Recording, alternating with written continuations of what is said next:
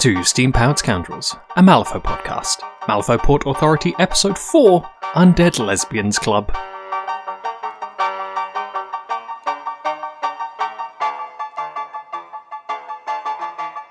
Guess we can't do a cold open now. Everyone's ready. Aw, darn it. S- You just have to do what my show does and bullshit for like 20 minutes and then you leave a Oh, And then note. finally, yeah. Well, like you bullshit for 20 minutes and then you go, "Okay, editor, turn that into the turn that into the cold open." Oh, this is very close to my head. Oh dear. All right, hang on. I I'm going to turn the gain down because this is picking up the whole room. All right, is that better? yeah, Yetis do Yeah, that. yeah, okay. Yeah. Yeah, they do. Well, I was I was quiet on the last recording I was on, and they were like, "You're so quiet, turn up your gain," and I was like, "K." Uh, All the way up. I'm a fucking delight. Anyway, That's why You we are. carry on. uh, yeah. So you just fuck around for 20 minutes, and then that gets cut into the cut into the some dumb story becomes the cold open. Yeah. And then we really piss off that guy who wanted us to cut down our intro. Holy shit! Oh, yeah. Do you have a guy who who doesn't? Yeah, it was. It was in Yeah. fact on one of the you know one of the times I posted on AWP, and he's like, you know, you should just really not have the opening. Just get right into it. It you- you're wasting everyone's time with the long intros. Oh, fuck off. yeah, right. Man, fuck that so guy. I think that uh, the very next episode we had like a two minute cold open or something like Something that. like that. It was long. It was really long. Hmm. Because, like, 85% of what we do is just spite. Uh-huh. I wouldn't know anything about being fueled on spite. No, spite is the greatest motivator of all. we once did an episode that was just the two of us hanging out, but I mean, like, it was the title of the episode, and then about 45 minutes towards the end, I went, okay, play the intro like this was all a cold open. That is amazing. and then the editor did, and then it went right into our credits.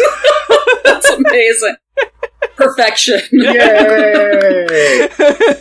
Like, where do you go from there, really? That's. we, we do have an episode with an actual cold open that's 10 minutes long. nice.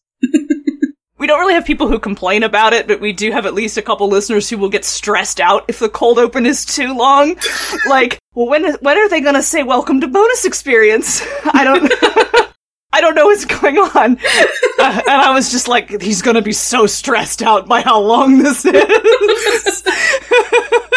Cope. Cope, yeah, for real. So that's our cold open about cold opens. I guess. Welcome to the Malifaux Port Authority. Yay! Technically, episode four. Uh, this format gets its own name now because apparently people like it enough to encourage us to continue making these, which is fine with me. It's great. So today on the podcast, there is of course me. I am Victoria, and right next to me here is the uh, host No, You said host host with a question mark, like you weren't sure. owner. no. It's Doug. Hi, I'm Doug. I'm here strictly for IT purposes. I'm It's- very it's shy. Mr. Scoundrels himself. This Doug is for display purposes only. Don't perceive me. and as usual, except for that one time, we have Monica. Hi, I'm back. It's just Monica. It's just Monica. Just Monica. I've never played that game. No, No. it's pretty good. Oh I yeah, watched other people play it, so I know what I would be getting into if I got if I Yeah. played it at this point. So Sure. Yeah. Yeah. Yeah. Yeah. yeah. And uh, special guest, uh, who has never been on the show with us before, totally not affiliated in any way with Weird the Company, uh, Kimberly. Actually, I am Kimberly's evil twin, Kelly. Kelly, if you're listening to this, you're not really evil. she's actually the one who, uh, she's, if I could ever be half the uh, painter, miniature painter that she is, then I'll be happy with myself. Uh, she got into wargaming way before I jumped onto the bandwagon, so. Uh, that's pretty impressive because I've seen your work. Oh, well, thank you. Aww. Yeah, you're welcome. everyone's so nice. Yeah. Is is is Malfa Port Authority where everyone's nice to each other? Sure. Yeah. Yeah. It's where the hosts are nice to each other at least. what happens is I just bring the nice level up. Like, Yeah. Okay, Un- uh, like a force multiplier, but for niceness. I don't know. I don't think we've had a port authority where anyone was like outright mean. I think Eli's just generally mean to himself. Yeah. That's just called self-deprecation, and with the right delivery, it's very funny. He still owes money to the jar. The jar. There's a jar. The Eli jar. Yeah. Ah. All right. So, as part of the introduction, um, everyone already knows mine and Monica's ships, um, OTPs, if you will. Um, so it's it's Kimberly's turn. What Doug? Uh, You know mine is. Oh yeah, we also know Doug's. We also know Doug's Yay. OTPs. First, you were like, don't perceive me, I'm for display purposes only, and now you're like, but no, I have opinions about which women should kiss. It's like I'm shy and don't perceive me, but a woman was incorrect about something. Wow. I wasn't even incorrect. I just didn't mention it because you said you were here for IT support only, sir. All right, I'll be quiet again. Doug's Mister. I was also there.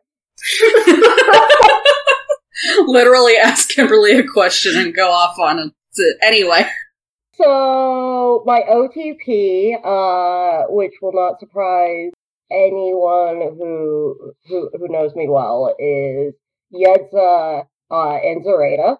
Something about them being cottage core old lesbians together just makes me happy. I mean, the way they interacted in that one story is absolutely old married couple, so. So yeah, that's my OTP. What else am I supposed to? Uh, crack ships. Crack chip. That's like terrible. Would never actually work. yeah, but it's kinda hot anyway. Yeah, yeah. Yeah, you definitely you, you want to read it. Yeah. If someone else wrote it, you'd read it. the Kiva and Lucius. 100% because he's the sub in that. I wish the audience could see the faces that everybody just made in response to that. I can't see the faces. I turned off cameras. No, don't you worry. We were all like, huh. It was it was a mixture of concern and then intrigue. Yeah, w- everybody went like, like the la- the kombucha lady, like, mm-hmm. Uh, so yeah, that's my crack ship. Like, why the fuck would you ever say that? But then also, actually, okay, all right. I want her to top him. I'm with that. Jonathan Weird, I apologize. I mean, Lucius is a power bottom. Let's just Oh God, what nothing. the Jonathan Weird. I'm just happy that we're doing this again. ah, okay. I still have that pineapple. you need to eat that pineapple so you go bad. Eat the pineapple. I we will like. Yeah, it's just look, things have been busy. You might need to explain the pineapple to Monica. I don't think Monica's aware of the pineapple. what is the pineapple? What? So as a token of appreciation slash in celebration of Steam Powered Scoundrels' hundredth episode at Weird HQ, uh, a couple gift baskets arrived for the employees, uh, addressed to Jonathan Weird uh, at Weird Games. Uh, one was a fruit basket and one was uh, a candy basket because the powered scoundrels are really sweet and wa- are accommodating um, with some wonderfully sweet cards that promised the food wasn't poisoned. and it happened, the fruit basket happened to include a whole pineapple. Just a whole pine, like not Just a cut, whole just pineapple. Mm-hmm. A whole pineapple. I Okay. thought I was going to have to fight the CFO over it because she loves pineapples. That's the reason why. Ah, I should have asked him for more than one pineapple. our office assistant like at one point did say i'm afraid it's gonna bash me in the head because when they said it the pineapple made it like hard to just sit down and she's like it's gonna hit me in the head and i'm like oh i don't want to think about that incident report like we specially requested that there be at least one pineapple in there. So Oh, it was wonderful. Like everyone was delighted. and then everyone mocked each other's candy taste because that's what we do in the office. Oh. Hooray! ah, goodness. we brought the office together in hazing. Someone said they like the chewy whopper, and that's just gross. I'm Okay. shaking my head. You can't see it, but I, you know, since we were talking about crack ships, I mean, Malifaux burns the sets gave us the best prepackaged crap shi- crack ships of all. I literally almost said crap ships. Oh no! I mean, some of them are that too. Yeah, Let's- sure, sure, sure. Just ship whoever's printed on the box. Hmm. All of them. Hmm. I mean, Nikki Mamali could be hot. Crap shit. Uh, no, Leviticus Akaname. There. oh yeah, that is a crap ship. Good job. Thank you. Gross. You're, you're welcome. Talk about box chips, Wong and Von Stuck. oh, Lord. Oh god. See, perfect fodder. By the way, I love that Wong model. Like, every time I see it, I giggle. Uh, Like, So I think the biggest part of this episode is going to be where we let Monica rant about the gay subtext in Malifaux for a while. Um, this is a lot of notes. It's yeah, I I I told you it was gonna get English 301 up in here, Mm-hmm. and I pulled samples from the text. Perfect. Because if you're going to make an argument, you need to back it up with samples from the text, which I hoped Exactly. maybe we could dramatically read. Oh no! Oh goodness! Listen, I covered this outline in notes, and it's not just my show; it's all of us. So, like, group participation is mandatory. I, These the best thing I think is the fact that despite these notes being roughly a page long, and our show notes are not long usually, included in it is a link to more No. notes. Longer notes. it's beautiful. I mean, that the link to the longer notes is just the samples from the text with my sna- snarky headings. Yeah. not my interpretation of it. Uh, I'll show you the outline for one of my shows once, uh, at some point, which we script the whole thing and then improvise from there. So I'm pretty accustomed to being like, here's t- a, a script that's like three pages long, jokes pre-written, more jokes to come. I, I, I've just noticed that we as a group get sidetracked way too fucking op- often, so I don't bother with detailed show notes because Some of our best content is when we we don't think, we just do. barreling off. Just No thoughts, head empty. the the detailed outline is great because we will wander off into the weeds, go where were we, and at least have a place to come back to. you gotta have a home base to wander back to. And like, what was our next question? Oh, I wrote it down. Okay, cool. All right. Uh, so do you just want me to launch into talking about interpreting from the? Do you want me to talk about anything else beforehand? I don't know, like whatever you think would lead into this best. We did promise a gay subtext episode.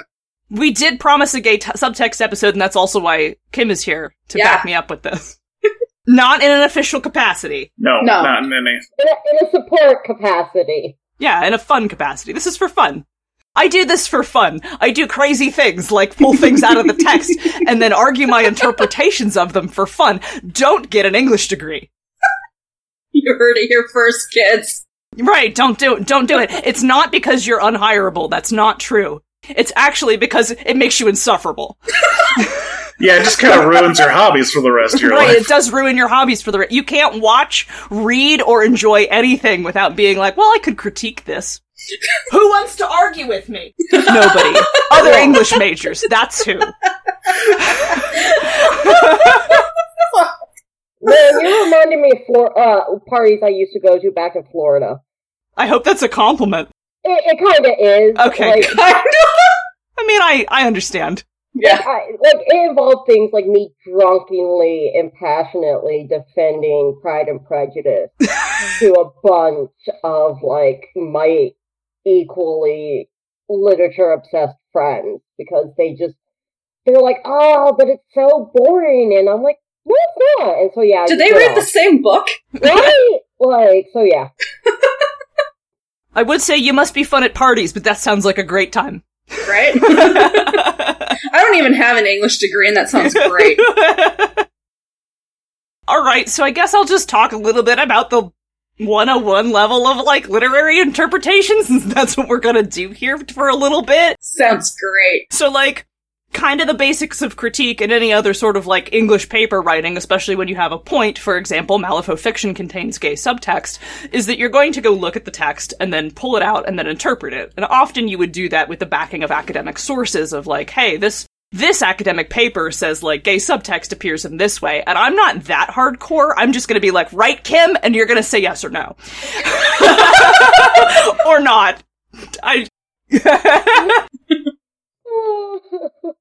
no pressure. no pressure, none at all. Uh, though, like, please discuss with me these things that I've pulled out. Uh, this is not just me sitting on my soapbox. If I wanted to do that, I have my own show. uh, I, I'm, I'm here to talk about this with you guys. So the notes is just the pull- the things I pulled out of the PDFs I had access to, which isn't everything.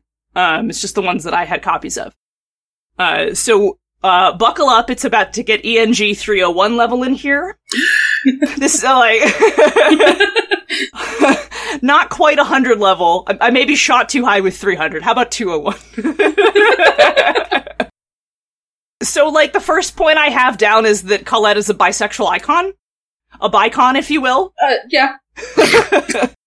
So, I, the one PDF I couldn't find in my stash of them was the one one e story where, like, she meets up with her old mentor and he, like, kidnaps her and then she's in that super cool And mechanical. that really super. yeah, Yeah. yeah, the super cool It doesn't have an exciting title. It's just under Arcanist in Okay. Rising Power. It's in, it is in Rising Powers. God damn it!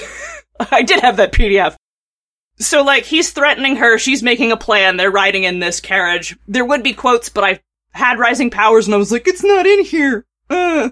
Apparently, I just forgot that it didn't have a title, and it's just the Arcanist story. And then she summons Cassandra to save her by kissing the Queen of Hearts and throwing it out the window. Yep. A very straight thing to do. You mean that's not how you call all of your friends? uh, you know, usually I just text them. Uh, but my partners, uh, I summon by kissing the Queen of Hearts and throwing it out the window. It's funny because uh, so for a project I I, I did uh, in my off time because I also am lots of fun at parties is uh, a document of uh, a lot of lore references and whatnot, and one of them is my Isle of Forgotten Characters and Cyrus Black, Colette's old mentor, is on it. And for when it says like status, I have and this is verbatim, yeeted off a bridge by Cassandra. She might be alive, but I mean, if a woman just one hand fucks you off, well, maybe you're not coming back from that. Like, I don't know, the river's pretty nasty. that's fair. Even if he survived the fall, you gotta survive what's in the river next. Yeah, it's like yeah, here we go. Smoke and the mirrors. t- if the Thames were in Australia. It's not smoke and mirrors. it's not? No. Oh, no, it's not. Because it Under doesn't the- have a title, it's just Arcanists. Yeah, there's the in Rising Pirates, there's the Arcanist story. Oh, yeah. Okay, I see it. That's not a confusing way to set this book up at all. Look, it was long, long ago. I was like, oh, it's smoke and mirrors. And then I went, it's not smoke and mirrors. Shit. Shit. Shit. yeah, and then that ends, and the the whole apparatus t- also tips over into the river, and Colin is like, "Oh, damn! Dang it. Yeah. oh, Oh, I just got this. I wanted to keep it."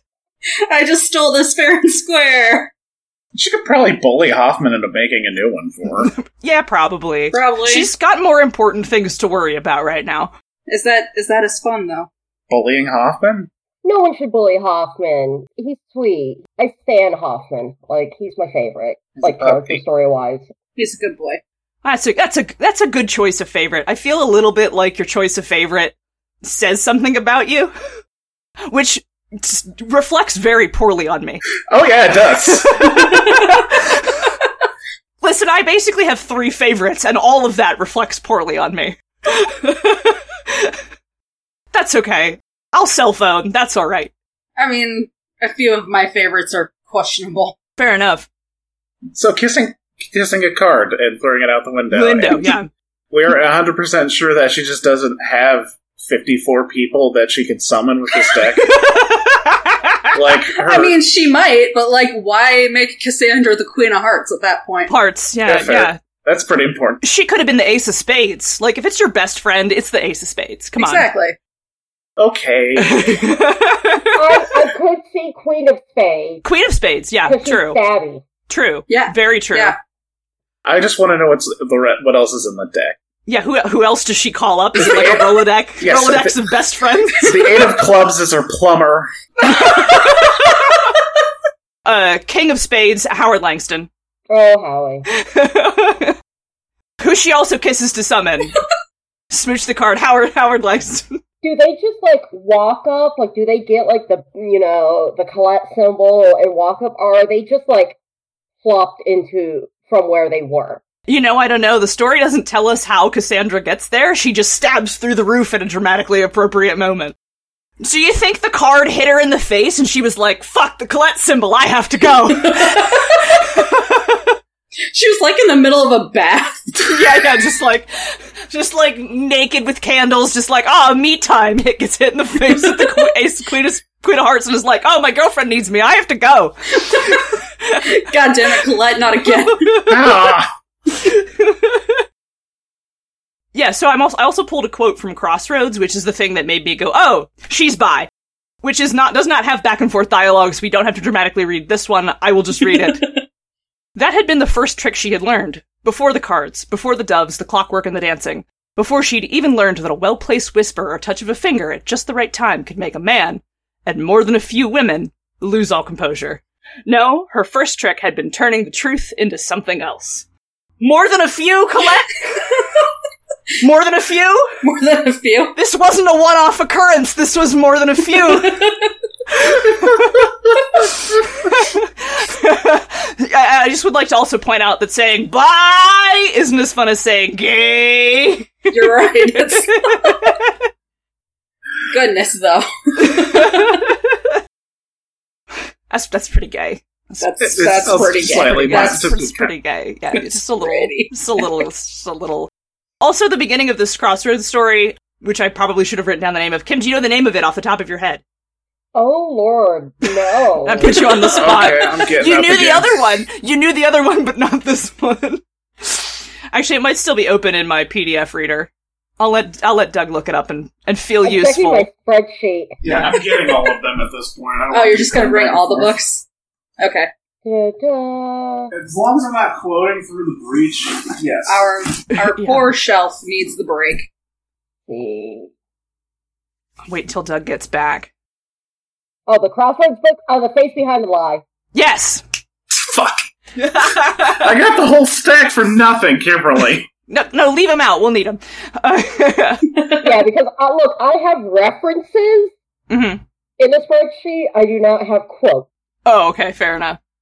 Yeah, cool. So, so in the face behind the lie, um, the begin, the whole beginning, kind of leading up to this, which this preamble is part of, is Colette struggling kind of with her appearance and being kind of like secretly not the hottest person, and then kind of being jealous of Cassandra for being kind of naturally hot, which I've always really kind of liked. I, this is probably a deeper interpretation than the author intended, but that's okay. I'm the reader. Exactly. Yeah, yeah. Uh, and I, I was like, oh, this, this kind of hit in an interesting way of like a discussion about how women are favored for their appearance and like Colette has a lot of her value tied up in being hot and being presentable to the public. And like, of course she would struggle with that. And I was like, that, that hit pretty good. But also she's consistently thinking about how hot Cassandra is through the whole thing.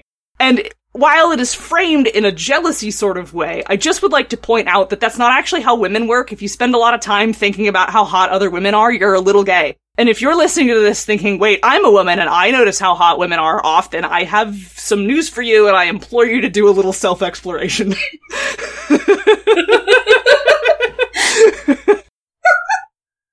Yeah, no, straight women don't sit there thinking Yeah. about how hot their friends are. they really don't. Some listeners going into this episode felt like that gift going. This better not awaken something inside me. Oh no, if you're on this episode, it's far too late. mm-hmm. Oh, angry now.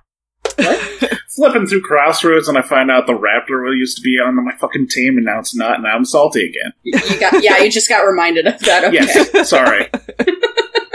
I'm very simple minded at times. So moving on from Colette because they were the two real big standouts that I could think of off the top of my head, and that that were just uh, pres present in sort of the text surrounding them. It was not in things people said about them. They were it involves their inner thoughts and like their own self attribute attributions. I don't know what word I was searching for there. Things they ascribe to themselves. So I think we should probably move on to my favorite more or less canonical couple.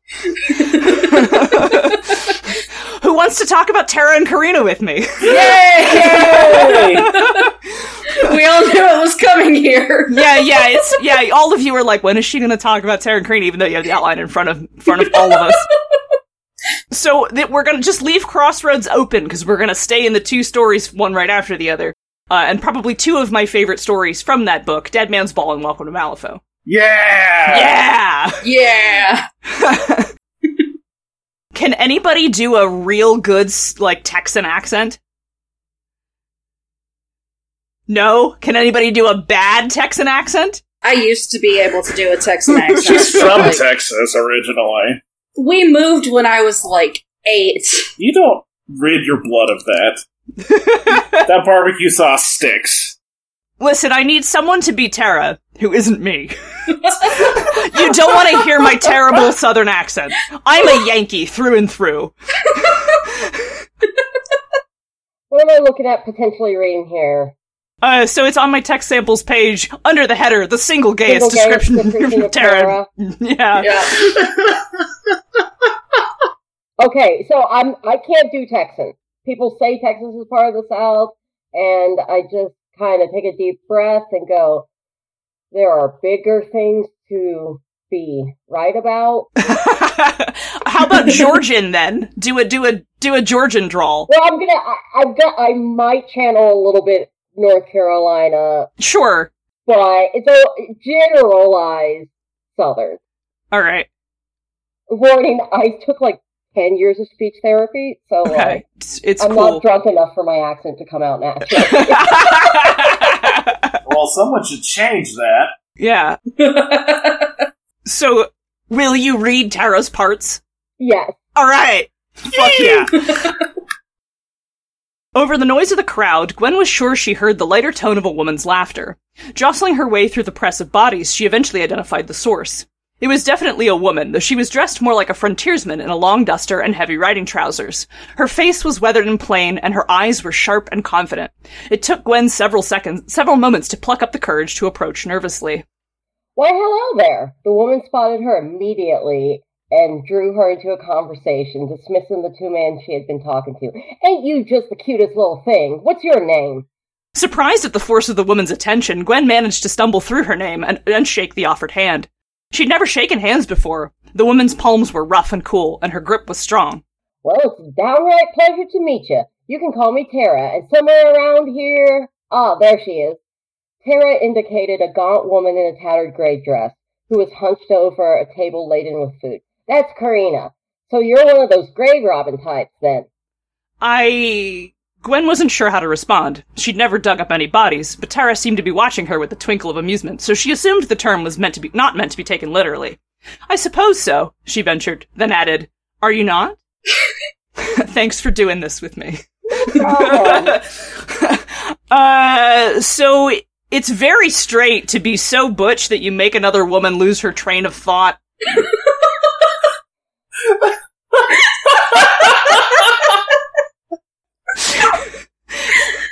oh Like, I, that line that says, surprised at the force of the woman's attention, Gwen managed to stumble through her name and shake the offered hand. Which one of us useless sapphics have not been in that situation? god. I, Uh, I definitely have. There's been one or two. a, a hot butch is just like, well, aren't you so cute? And you're just like, oh. I am. Thank you.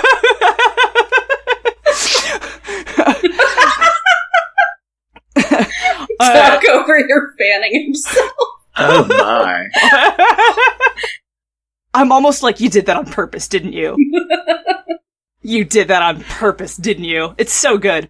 And I, I feel like we need to uh, follow this up with Tara being the most absolute wife guy from the same scene.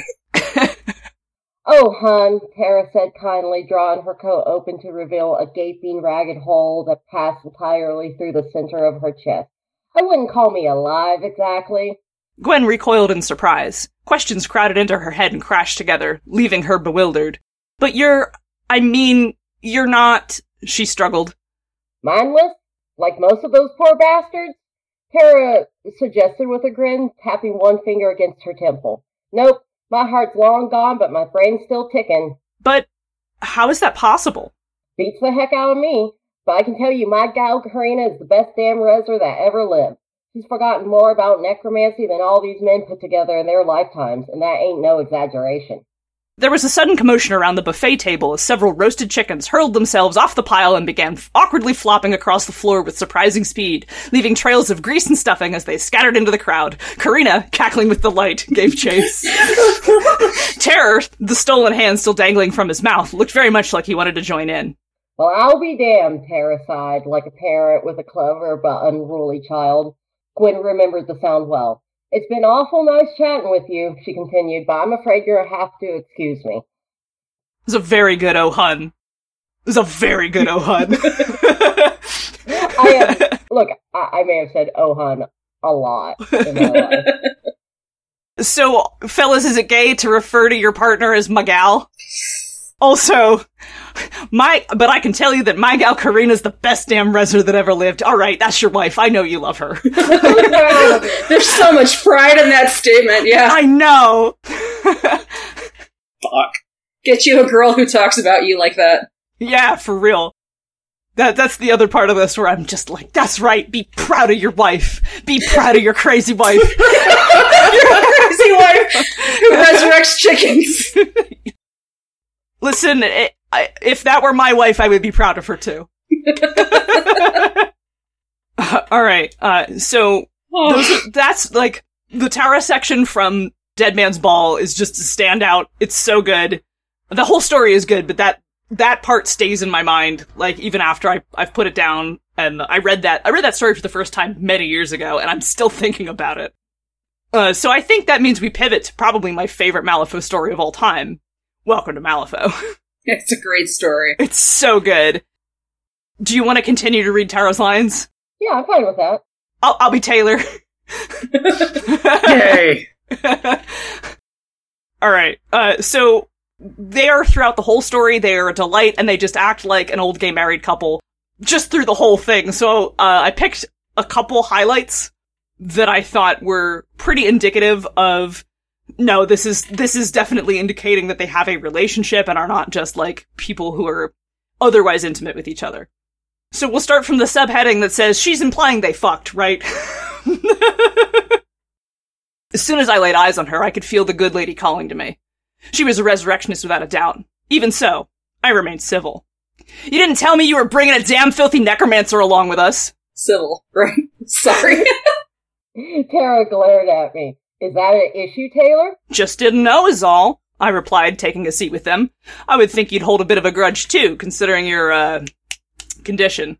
Tara smiled. Oh, hon, Karina's the one who made me this way. I raised an eyebrow.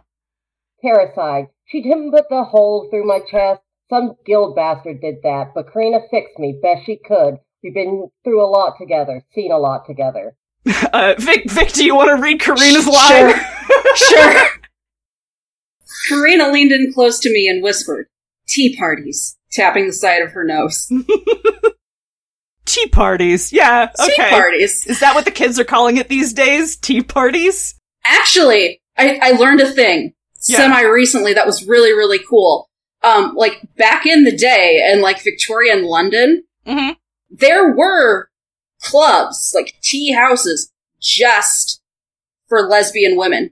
Tea parties. So, also a Victorian sign of being a lesbian is wearing a black choke, a black choker. Please look at Karina's card. I'm gonna I'm gonna look at Karina's card right now. I'm taking my time. I'm just gonna wait for Doug's canned reaction here. I have no idea what's gonna be on this card. It could be anything. You know exactly what's on What's that going to card. be? Yeah, it's, it's Karina.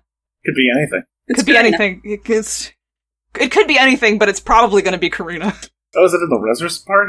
Possibly, probably. Fucking no.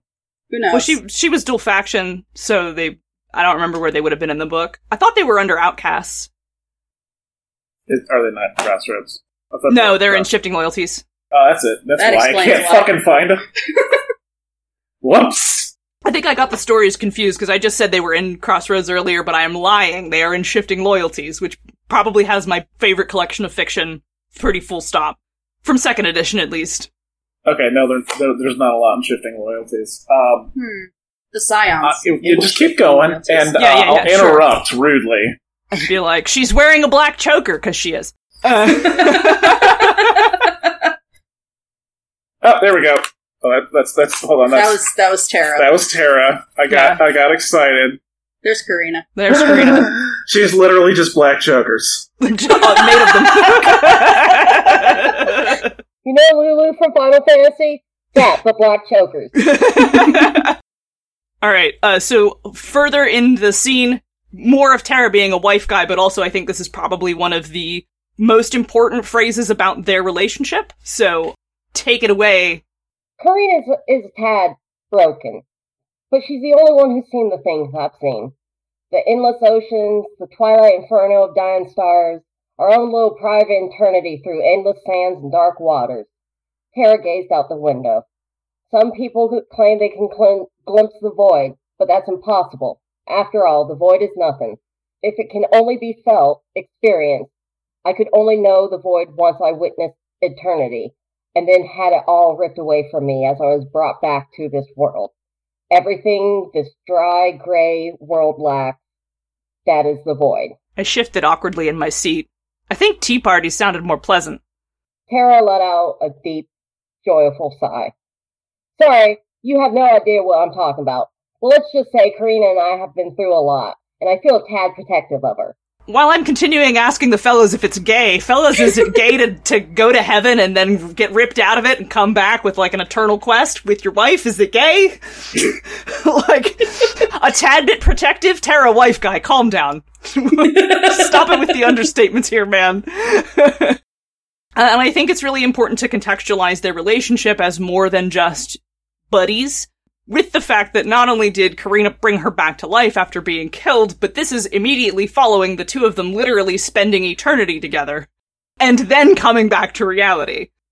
I don't know that it gets gayer than going to heaven with your significant other and then coming back to reality to deal with that for the rest of your possibly immortal lives? Question mark. That's pretty gay. Yeah, I like if, if, if if you don't read that as the confession of deepest love, I don't really know what to tell you. right? Like, and just just the way that's phrased, as though like that eternity in the void, just being the way she makes it sound is like the best time of her life, which is like just chilling in the void with your wife. Isn't that the outcome we all want to chill in the void with our wives? Isn't that the plot to Future Diaries? it's weirdly Kind of. close. It's weirdly close. Sorry, It is weirdly close. I hadn't said anything in a while. but yes, that's mega gay. There, I, Sorry, I I'm contributed. trying to re- reconcile future diary. anyway, Listen, I could just go off all night about them and how much I like this and how much I like Welcome to Malifaux, which is, even after reading a lot of the, the third edition fiction, is probably still one of my favorite stories, period. Like, I've gotten people into the game by just being like, read this story. you don't actually have to play it if you don't want to. Just read the story so you have someone to geek out about it with. And then they're like, I have to know more. right? That's how we get you. While I'm continuing to be like, fellas, is it gay? Fellas, is it gay to have a homoerotic rivalry with your best friend? I am, of course, talking about Sonya and Lady J.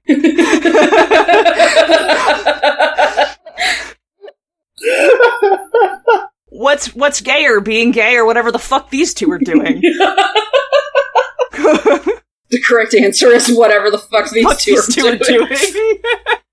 I know gay is pretty gay. Gonna have to convince me. Fair enough. I am here. All right. Uh, who am I tagging? Well, there's- I've only have so many options. Who wants to dramatically read this with you? Because I'm calling dibs on reading Sonya's lines. Of course you are. Who all is in here? Just Lady J? It's just Lady J. Yeah. Do you, do you want to be my LJ, Vic? Sure. I killed your husband. I'm sorry.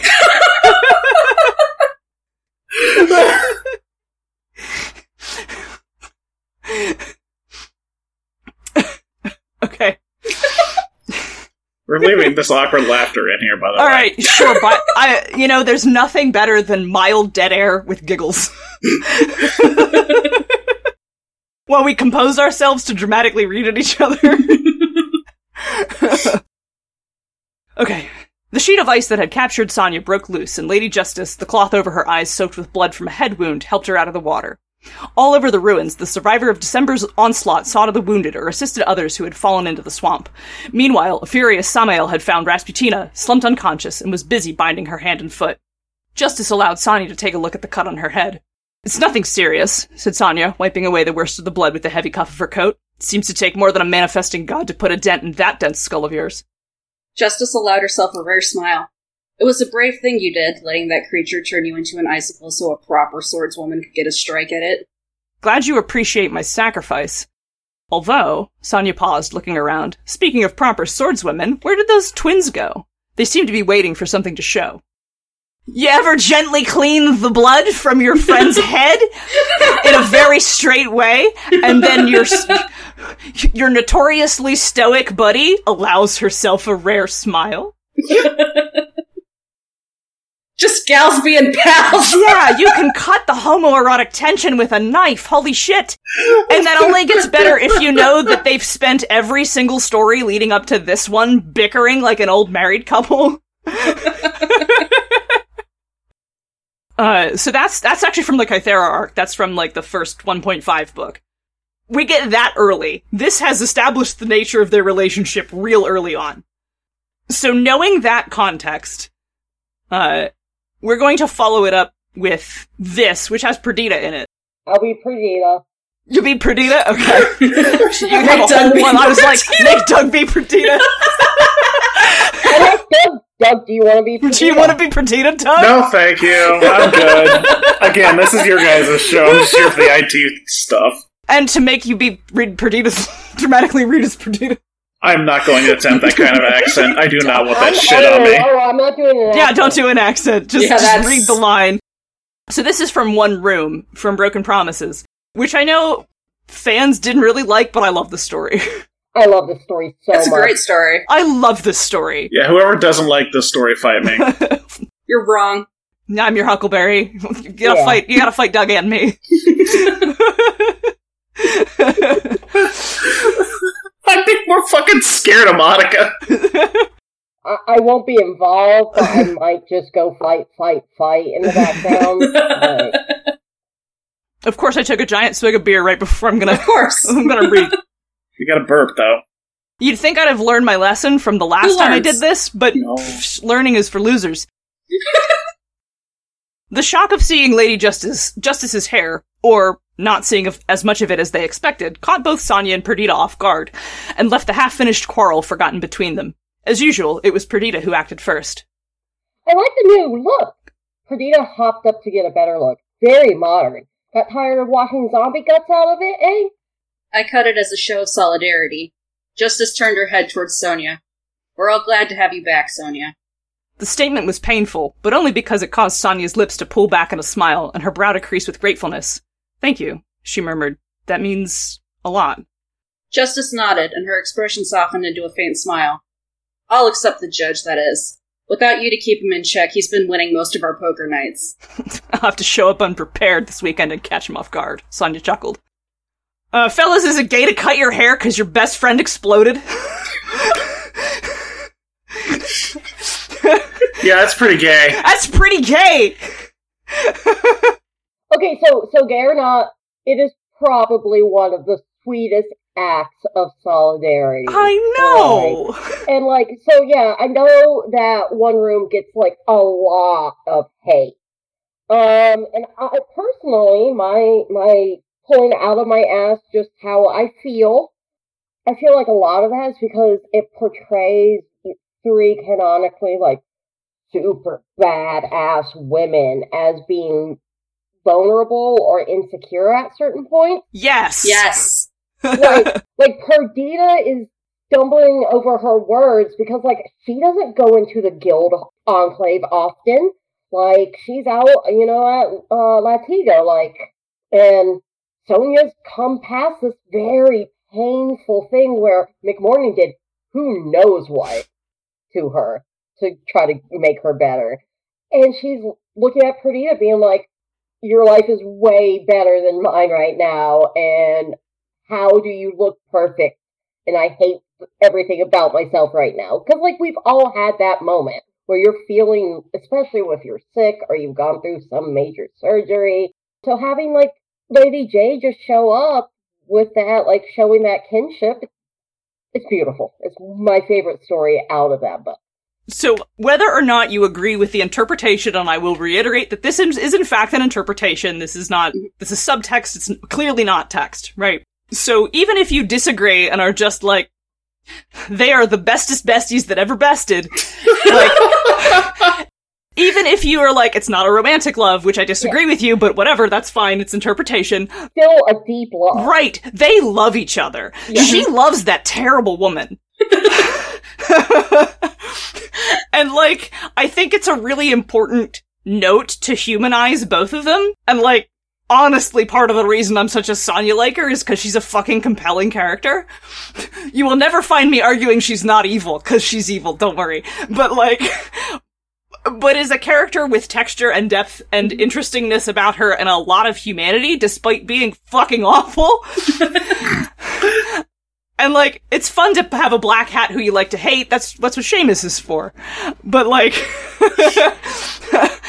but it's also great to have a character who is evil and also deeply human in ways that are sometimes sympathetic. Cause if you've ever been like, real down on your luck and then you're like god everybody else has it better than me i hate everything i hate myself i just want to drink my coffee and eat my salmon bagel in peace like god fuck everyone uh, like that is a situation that a lot of people have been in i've been in it and the you're right it- it's a moment of vulnerability she's just wallowing in self-loathing through the whole beginning but also, she's really busy thinking about how hot Perdita is. Which, as we've discussed previously, previously. super straight. yeah. like, part of it is that, like, oh, she's a badass. She kicks ass. She looks great. Bleh.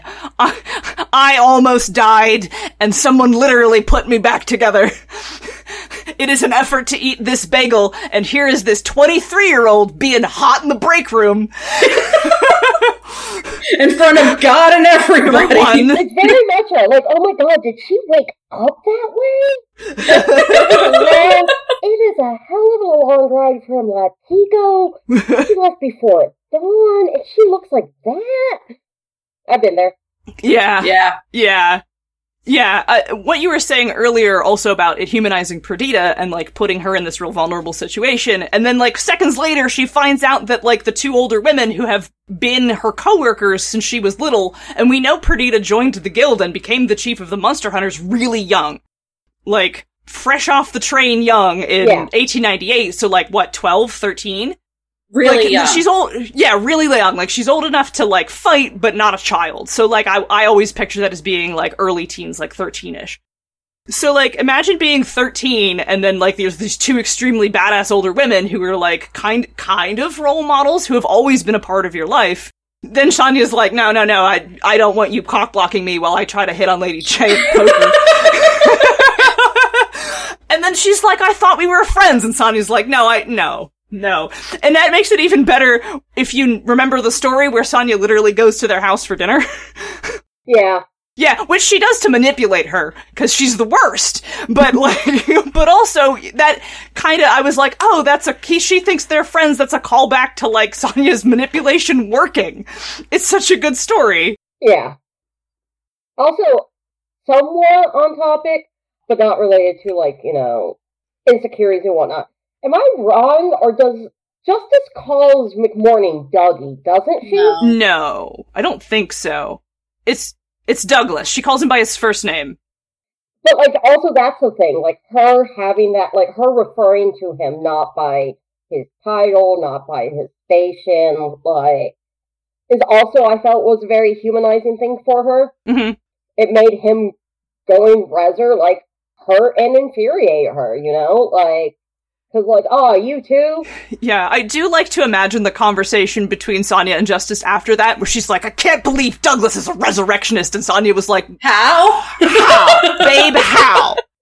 Sweetie, honey, I love you, but Sweet. S- I, I love you so much, but he kept giving you hands. actual hands. Actual hands.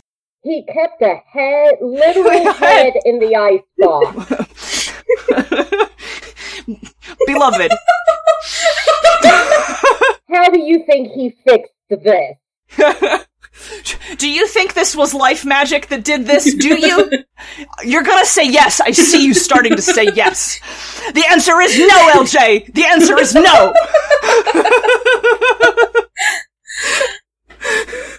Okay, um going going back to the haircutting though. I agree. They're totally they're they're they're gay for each other. They are. They just they're in love. But uh I wouldn't necessarily say that haircutting itself by itself would be indicative of that because there are groups of people who when their friends get um cancer and their hair falls out, they all shave their heads as a sign of solidarity Yeah, but like in context with everything else, it's slightly different. yeah. I I agree that the hair cutting alone would have just been a a good a kind gesture, right? But whether or not you interpret it as romantic, it's definitely a gesture of deep Yes. compassion and For sure, intimacy. Regardless regardless of whether you're like, that's a romance thing. And and I know people are gonna roll up into your comments and be like, but what about Lady J's relationship with the judge? To which I'm going to say it's called polyamory, sweaty looking up. this is the judge's girlfriend Justice, and this is Justice's girlfriend Exactly. Sonia. And that, like, if you wanted to read the next part where then they talk very fondly about how the three of them play poker together, you can then read that in that context. Is that what the kids are calling it these days? That's why they really didn't want Perdita. There. Yeah, I mean, like, Joking, joking, obviously, but I, that is a fun read. Like, I don't actually, this is not a serious interpretation. This is a fun read. You can reread that scene as like, no, no, they're totally a polycule. Justice is dating both of them. They're not with each other. And that, like, of course, Son, like, Justice is, doesn't see this as like a romantic activity because she's just like that. And so just thinks this is fun night with her and her, her two partners. For Sonya, this is her time with Lady J. So of course she's not gonna fucking invite the kid. the child, Yeah. It's a baby. the like yeah just a ba- just i mean there's probably 10 years between them that seems like a good Yeah. guess like there's no canon ages that would just be my Yeah. guess that they're like probably around 10 years apart and like if that got if that had been started sometime when when Perdita was still a teen, that's like Tanya's like I'm not fucking babysitting. What is this? Tell her to go home to her parents. I'm not doing this. I'm not inviting her. And then Justice is like, Oh, did you invite Perdita? And she's like, Yeah, totally, because she's very good at lying with a straight face. tiny little baby. tiny little baby. I'm not. It's not fucking no, no. Why be honest with your significant other? And then it sort of changes the context. If, if you read it that way, it's a it's a fun read. Though I'm not very seriously yeah. proposing that that is what is happening here. It's just a fun, like, thought experiment. It's a thought experiment, and when sometimes you can like read things with a little different context in your mind, and it sort of changes your enjoyment of them. Or at least I'm the sort of nut job who does that. so you t- high five. yeah, I think that that's those were sort of the big ones that I really like talking about because I feel like they have some real strong textual support. Thanks for coming to my TED talk. Uh, Give us that damn Parker and McCabe story we all want. What are what are your thoughts on uh, Parker very clearly pining for Zip uh, yeah, while he's on the gallows and Malifaux burns? I think it's the other way around. Mhm. Well, I mean, like, so there's the there's the Parker Zip story where they steal the tree, and uh it's Zip who's like, I want to spend time with the famous Parker Barrows, and Parker is like, I want to get wasted with this gremlin. Okay, in Malifaux Burns, though. Have you read Malifaux Burns? I have, but I didn't reread it before we did this. Oh, okay. So in Parker's like story, he's Mhm. on the gallows and he's like, "Gosh, I wonder what Zip is doing." That's true. That is true.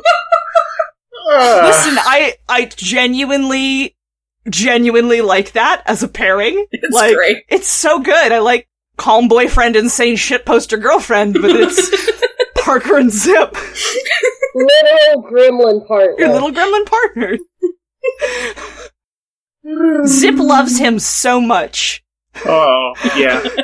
I, I I wish I had pulled. I wish I had gone and dug up just like every instance in that story of Zip being like, "Oh, Parker, oh, He's so dreamy. oh, Parker." Like, uh, can we also talk about in um, Malifaux Burns where Kairos just the Karis? I like because her first name is Anna Solea. I was like, the last name is Greek, and so I mispronounced it. Actually, that's not how you pronounce that first name. Oh, okay. What is it? Anatolia. Anastasia. Okay. I got it right? I was like, it's fucking Greek. and so I had been both pronouncing her first name and last name wrong. well, Yeah, uh, fun fact, that is uh, one of the owner's kid's name. Uh, Oh, cool. Huh, so that's how I, I I learned that before I actually learned the character. Anastasia, I'm gonna have to unlearn my wrong pronunciation.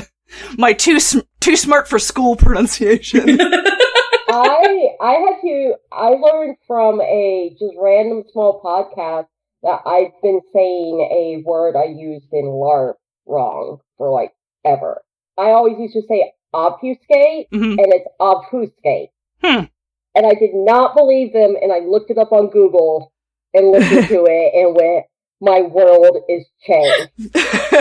And then I went to social media and made a lot of people sad by sharing it. it's the worst. I realized I was too smart for myself and had overshot the meaning when I realized that Karis is supposed to rhyme with Maris. That's why she's Maris LaCroix. Maris Lacroix, Maris Lacroix, yeah. And I was like, too too cool for school. I Did you just realize this? think I No! I knew about it the entire time. Doug. Leave me alone. He's hiding now. It took uh my partner a while to get the Moon Shinobi. yeah, it took me a while to get that one too. So He just like one day he just looked at me and he went, "Oh my god, Moon Shinobi," and I'm like, "Yeah." And he- I just got it, and I'm like, "Okay." I'm fucking dumb. Leave me alone. or too clever in my case. By the way, can I just say that Twisted Alternative Zap that's coming out, Doctor Love Bomb, I 100 percent feel like it existed the Bugs Bunny treatment to himself to try to attract someone, perhaps Parker. oh, like it, she's riding a bomb. She's got her hat out. Like I don't even play Gremlins, and I'm buying that model because it's just way too much fun. Parker goes off to get executed, and instead he comes back even hotter. Zip loses it a little bit and decides that he absolutely needs to impress Parker.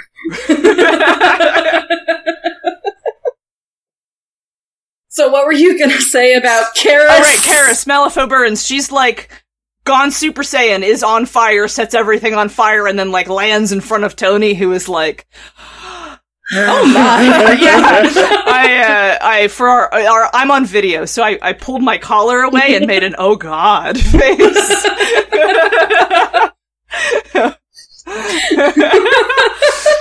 Your description is appreciated.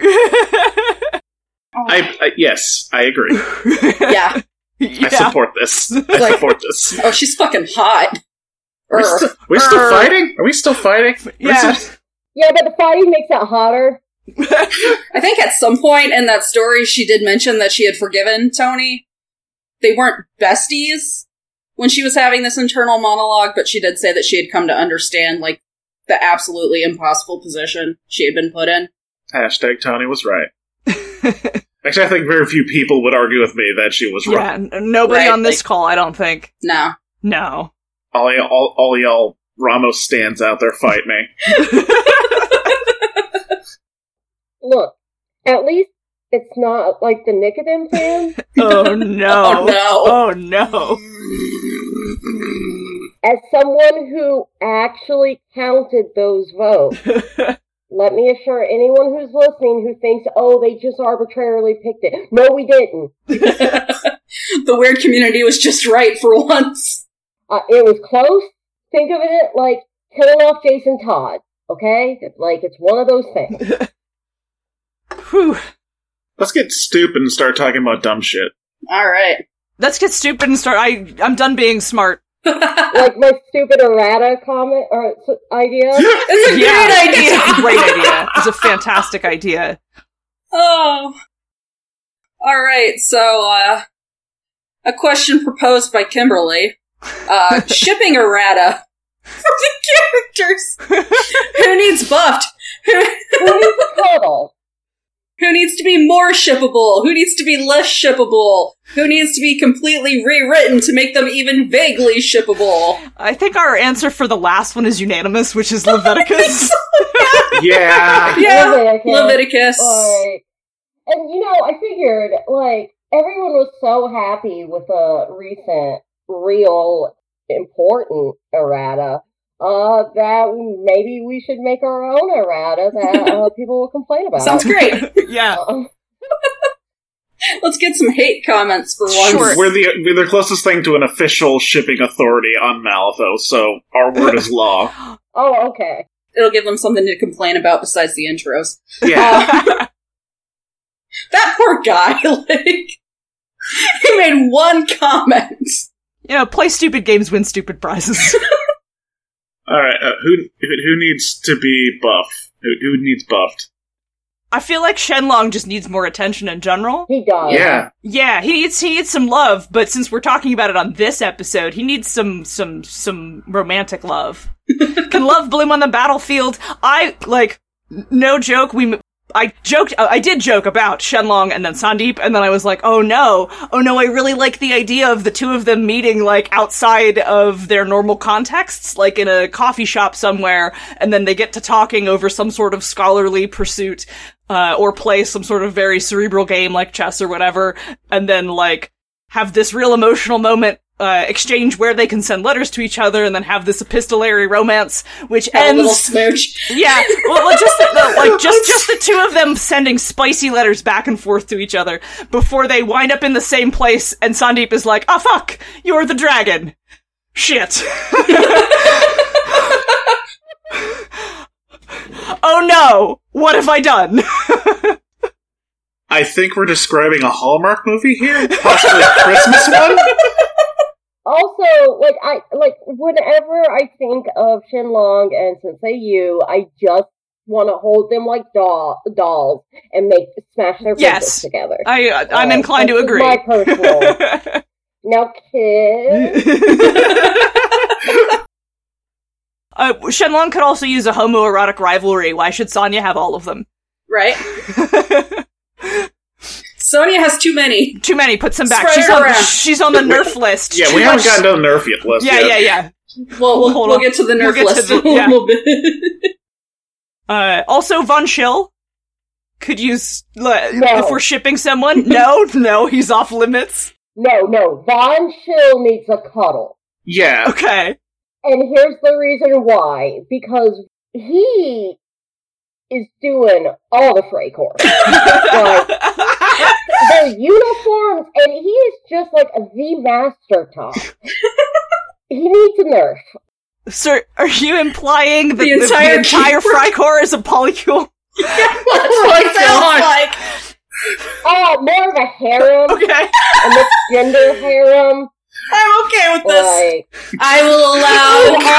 awesome for Von Schill. Oh god, that's Victoria over there, like I'll allow it. The shirt comes off, and soon after, all the rest of the Fray Corps clothes. so. How that story actually went was Marlowe's like, yeah, we're going to make we're going to make mercenary companies illegal, and Von Schill's like, well, shit, okay, we we can probably figure something. out. Also, we're banning harems. Fuck you! I'm starting my own town. with harems and mercenary companies.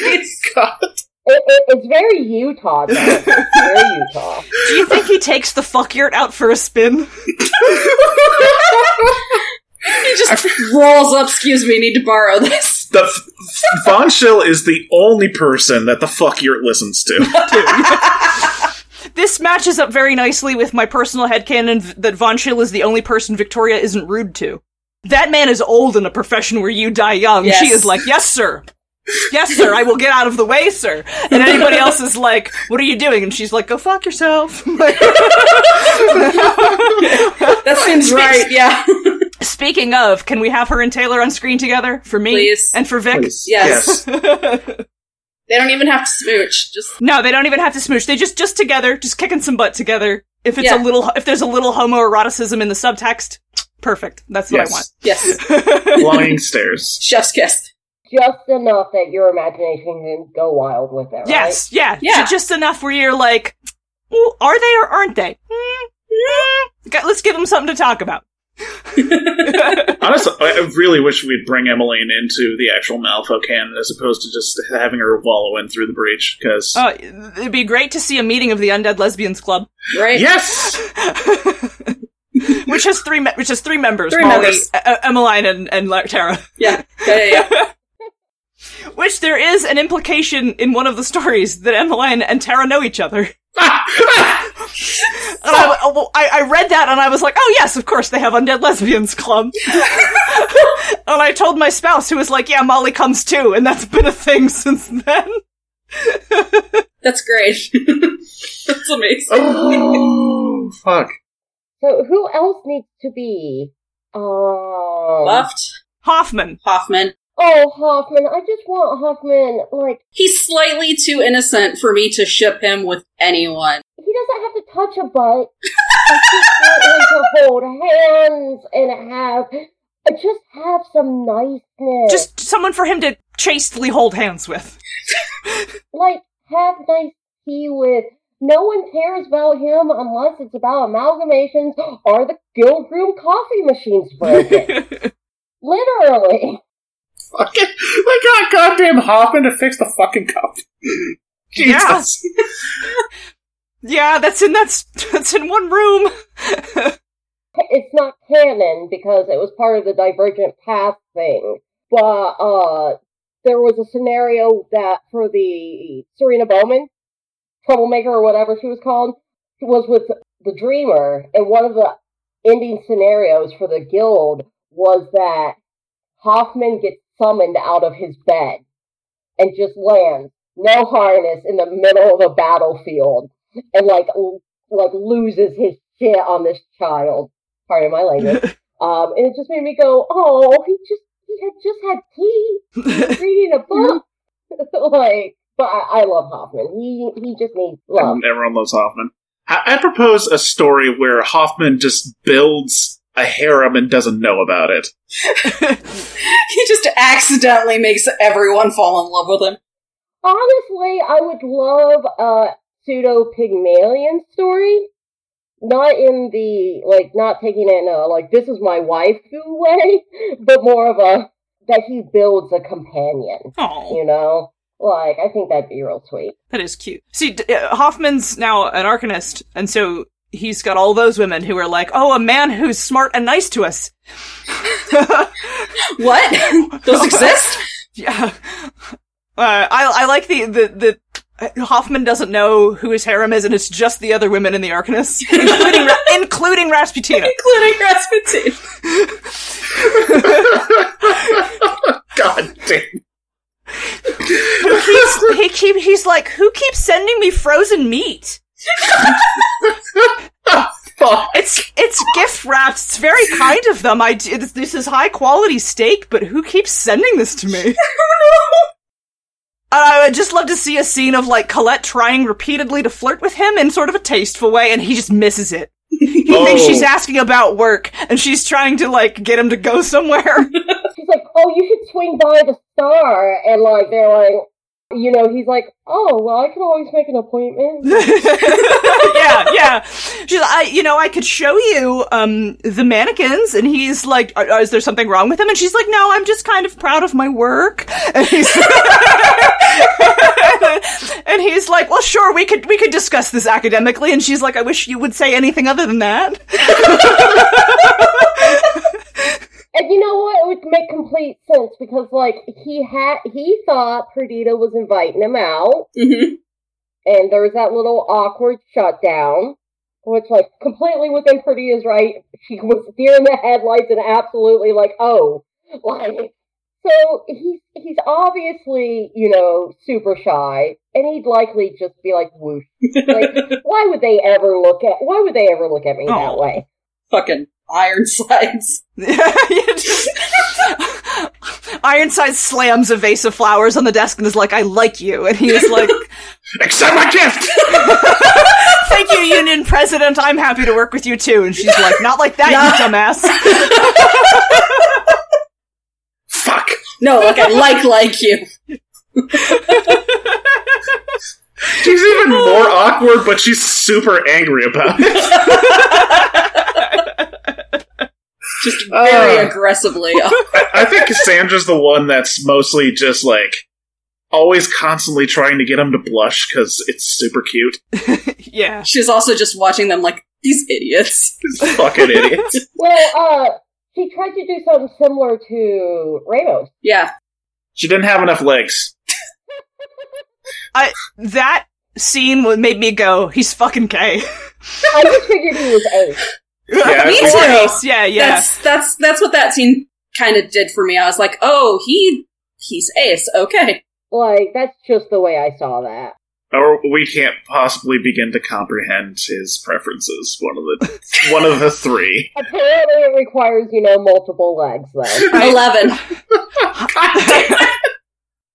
I feel like if I had gone to the trouble of digging through it, I probably could be like, no, his he's kind of into Joss, or at least I always got that vibe. But that I'd have to back up with the text, and I'd have to go looking.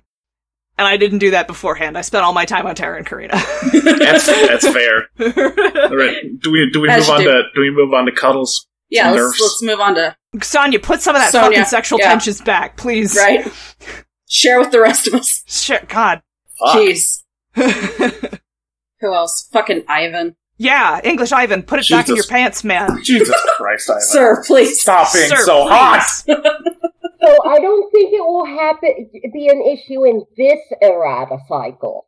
But I think Jin Bakara is going to come out of nowhere. Uh, Oh, Oh, that fucking Okay, hair. Yeah. yeah. Because if you don't, if you look at Jin and don't think that man fucks, I, I don't know what to tell you because you're wrong. no, no, no, that man fucks. yeah, you were correct. Yeah, yeah, yeah. I yeah, mean, yeah. he'll literally Right. disappear right after, but I. That's fine. He's a master of ghosting, Yeah. Also, a tremendous bisexual energy. right? Mm. Tremendous. agreed. yeah. Uh, and I both have, I'm both referring to Ivan and uh, Jinbak. Mm. Yeah, yeah, yeah, yeah. yeah. Ro- rolling in the new stuff. Uh, Dorian. Oh yeah. Oh, Doran. That. Mm, Mm. Al- Dorian also fucks, but like not excitedly. exactly. Hello, princess. He's a. I He guess. is a pillow princess. You're right. You know, I was gonna say that I, I make the, we make the joke around the house that uh my partner is is like Dorian, and now I have to do some soul searching. So, uh, thanks, Shipasode.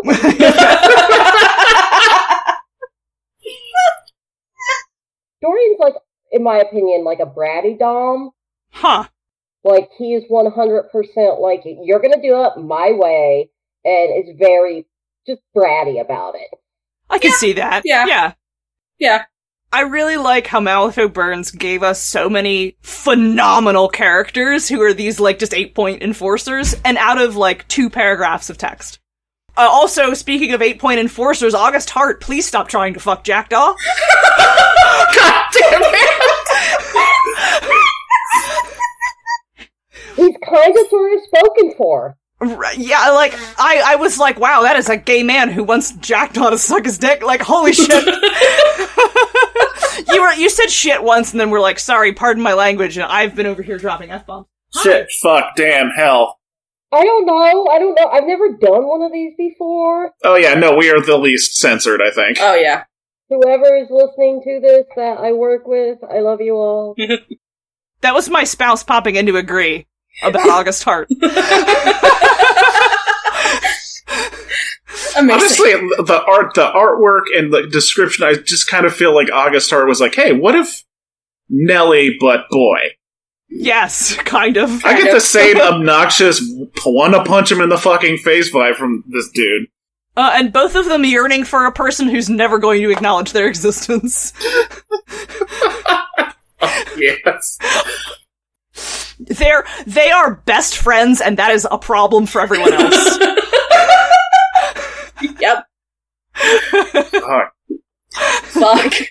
but yeah, I agree. Malifaux burns way too many hot people. Should have called it Malifaux smolders. uh, T- like the drudges, Jesus Christ! You had no, you had no fucking reason, no rights. to go to make that Two soulstone minions that fucking hot. God damn it.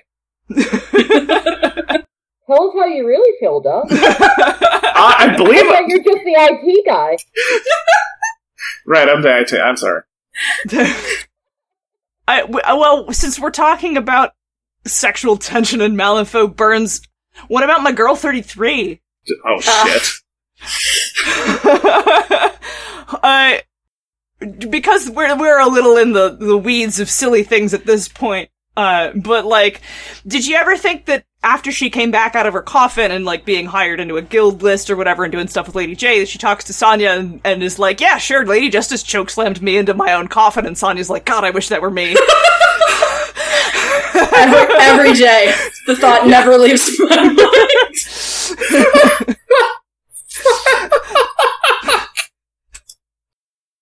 Oh, Oh, I don't think I ever explained my shitty theory about 33. oh, what? tell me your shitty theory about. Oh, I that. told you about my shitty theory about 33. I think you you broke slightly. Oh, Uh, and that Oh, Go was on. and that was the that the uh, the death marshal magic is actually kind of like a mood ring where it reflects like the emotion that you're feeling at this moment. For the most part, death marshals are kind of sad boys because they're grabbed from the populace that had something horrifically traumatic happen to them for the resurrectionists. And this lines up well with the fact that Lady Justice would want to put this 33 under the rug, and that is 33 is constantly horny. It's like you gotta stop. Work. This is this is your job. This is your profession. You gotta s- just no, no. And at some point, she just fucking. You know what? Okay, she's coming back out. I don't give a shit anymore. She can be partially Tara's problem. yes, And Tara's like, yes. I feel like Tara and and 33's relationship is lightly antagonistic. not not home not not homoerotic, just lightly antagonistic because I feel like 33 is a button pusher. Yeah. Uh, and 33 is a button pusher and Tara is very calm.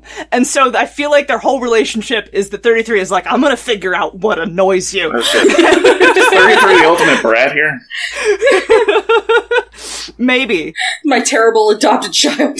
you know, I thought about, I was like, they're going to ask me who I ship 33 with, or expect me to talk about 33 given my bizarre obsession with the Actually- Eight Stone Enforcer. We just kind of figured you would, so we didn't bother bringing it up. And Yeah, lo yeah, and like- behold, I will just do it myself. Uh, and I was like, if I don't, they're going to be like, what, no 33? And I, I spent a minute thinking about it, and I was like, I don't have anybody who immediately comes to mind for like, oh, that's perfect ship fodder, other than like, I don't know, uh, I was trying to think of the other like incorporeal person, Katie, Dum- Kitty Dumont, the other honeypot henchman. I'm a little intoxicated. Sorry.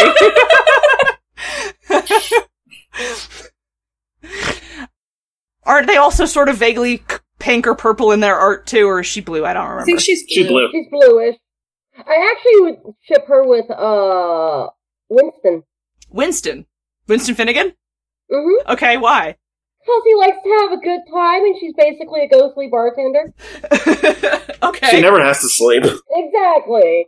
oh, I thought you meant I thought you meant Winston and 33. Oh, I no. was like, no. "G- I just- you please mentioned Kitty tell in my me. brain. oh yeah, yeah, no, no. Him and Kitty is a cute ship. Yeah. Yeah, that's adorable. Yeah, for sure. Winston totally strikes me as the I'll try anything twice type of man.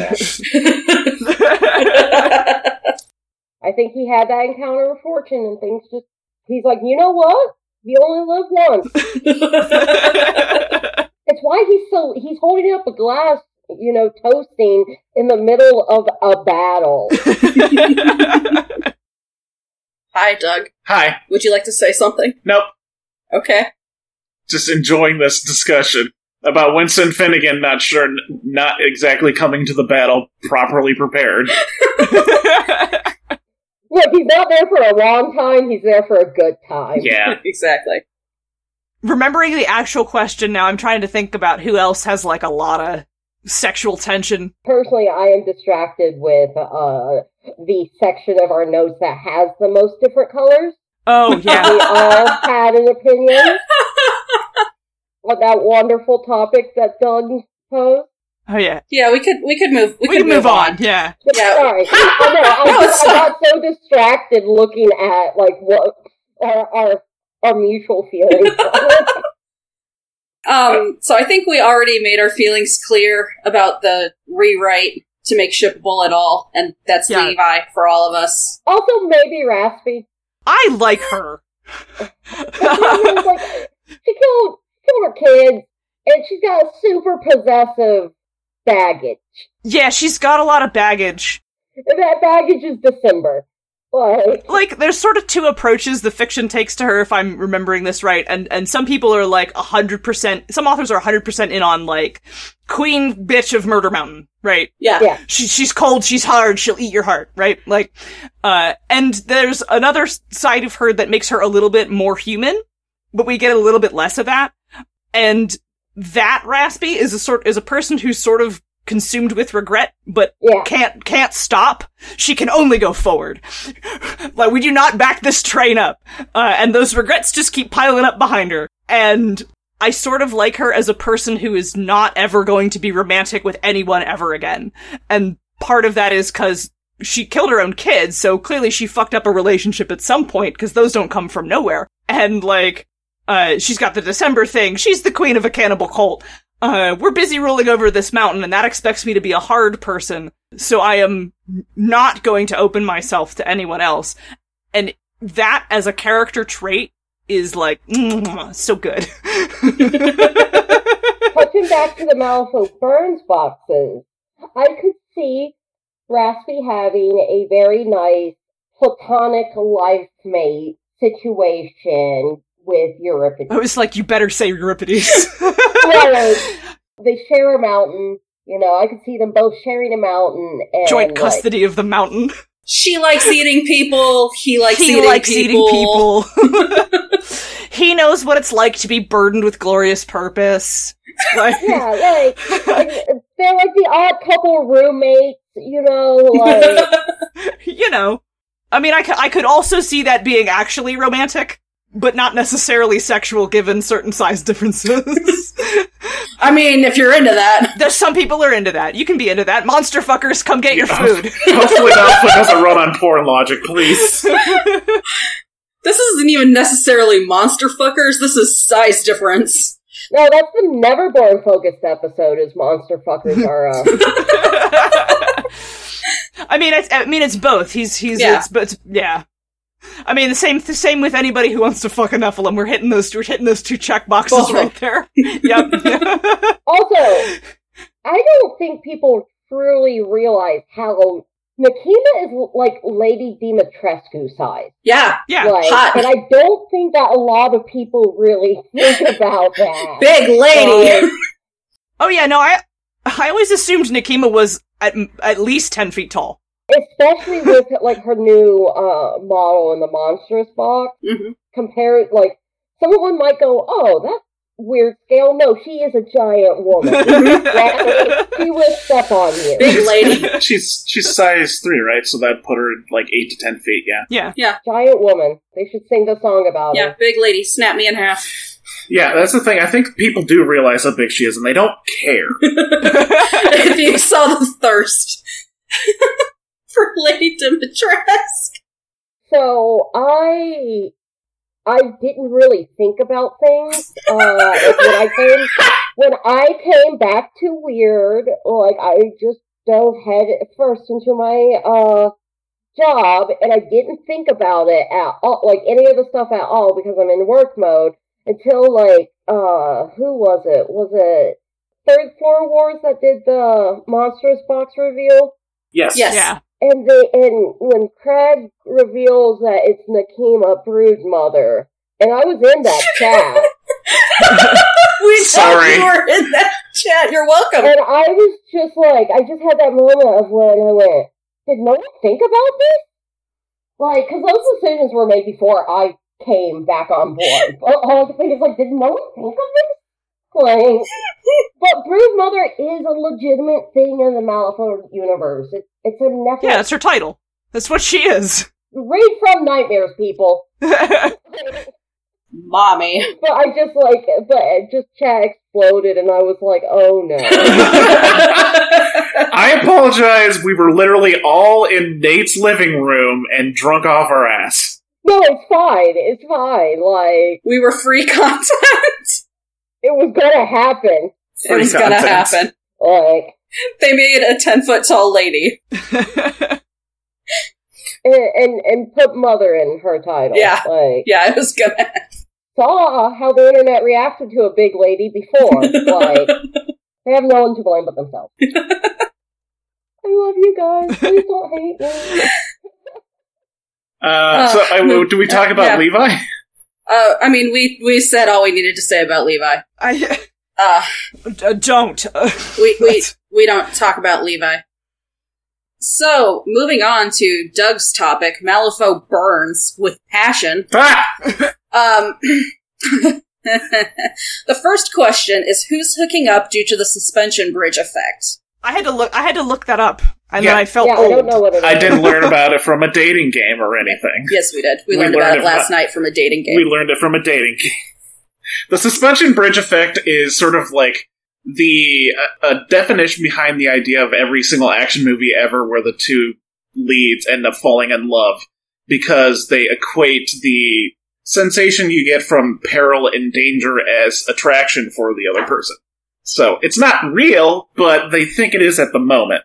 And since this is like a mild apocalypse going on in Malifaux, just the idea of who's possibly like ended up like in a perilous situation from someone else and they en- end up kissing at the very end and regretting it the next week. Oh man.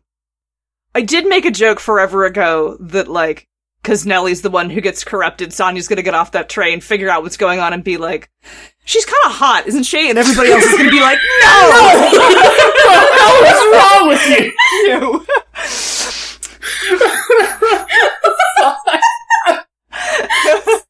the cra- the the madness and the setting things on fire and the corrupting people is kind of hot, isn't it? And everybody's like, "What is wrong with you?" and she's like, "A lot of things. Thanks for asking." I got a list. oh, You have a list. Oh no, no, I was just I, I was voicing so. oh, so yeah, yeah, right, she's I got a know. list of the things I'm that not are. sure I could yeah, come up yeah, with yeah. a list if you just give me a, a few minutes. This, uh, let's see. Obviously, I could find that situation with Parker and Zip because I could definitely see Parker not being quite in his right head and then just, you know, waking up the next morning and just regretting the rest of his life. Uh, I have Sonia and Samuel. Ooh, I think they have that moment and then immediately afterwards are like, oh, why? You- uh, Hopkins. Yeah. Yeah, Yeah. I feel like they kind of f- fuck like that all the time, though. But I feel like they always feel bad about it afterwards. Like, why did I do that? did I do that? I swear Why do we keep doing this? I feel like they're people who consistently mess hook up messily, like even though they're probably in other relationships and maybe really don't actually like each other like that, but they do have re- sex they regret frequently. I feel like that's Sonya coming home, not an exception to that rule. who else is up to some shit? Do you think Orville remains horny for his wife after she goes crazy? I think he's even more horny for his Horny, wife. yeah, and then he was just like tentacles. Okay.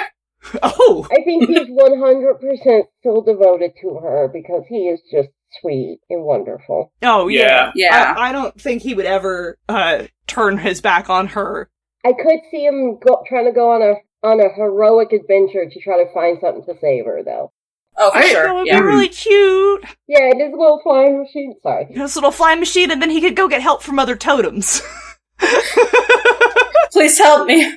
Please help me, my wife. So I, I actually okay, going off of that. So they get in some shenanigans, and Ivan's with the group now because he's kind of stranded with them because all hell's breaking loose. I'm actually Ivan seeing- and Kia. fuck yes. You're welcome. I'm I sorry. see Ivan realizing that perhaps he just really needs a big, strong lady in his life that is the captain of a ship. Yeah, I, I, I, I could totally see Ivan and Kia doing that. And it's less of a, oh god, why I do that the next day, but then they realize, like, hey, we don't really have a whole ton in common, and we realized it was kind of a mixture of passions, so uh, let's just shake hands. They literally fucking shake hands and part ways. I mean, we already knew uh, he's Mei Feng's type, uh, so that tracks that he would Yeah. definitely be like, yeah, yeah, yeah. but this one can step on me. Sorry, I got. We're, we're not Punching talking about and- big ladies anymore. Punching and kicking is okay. I am a okay with being stabbed. Power armor stays on.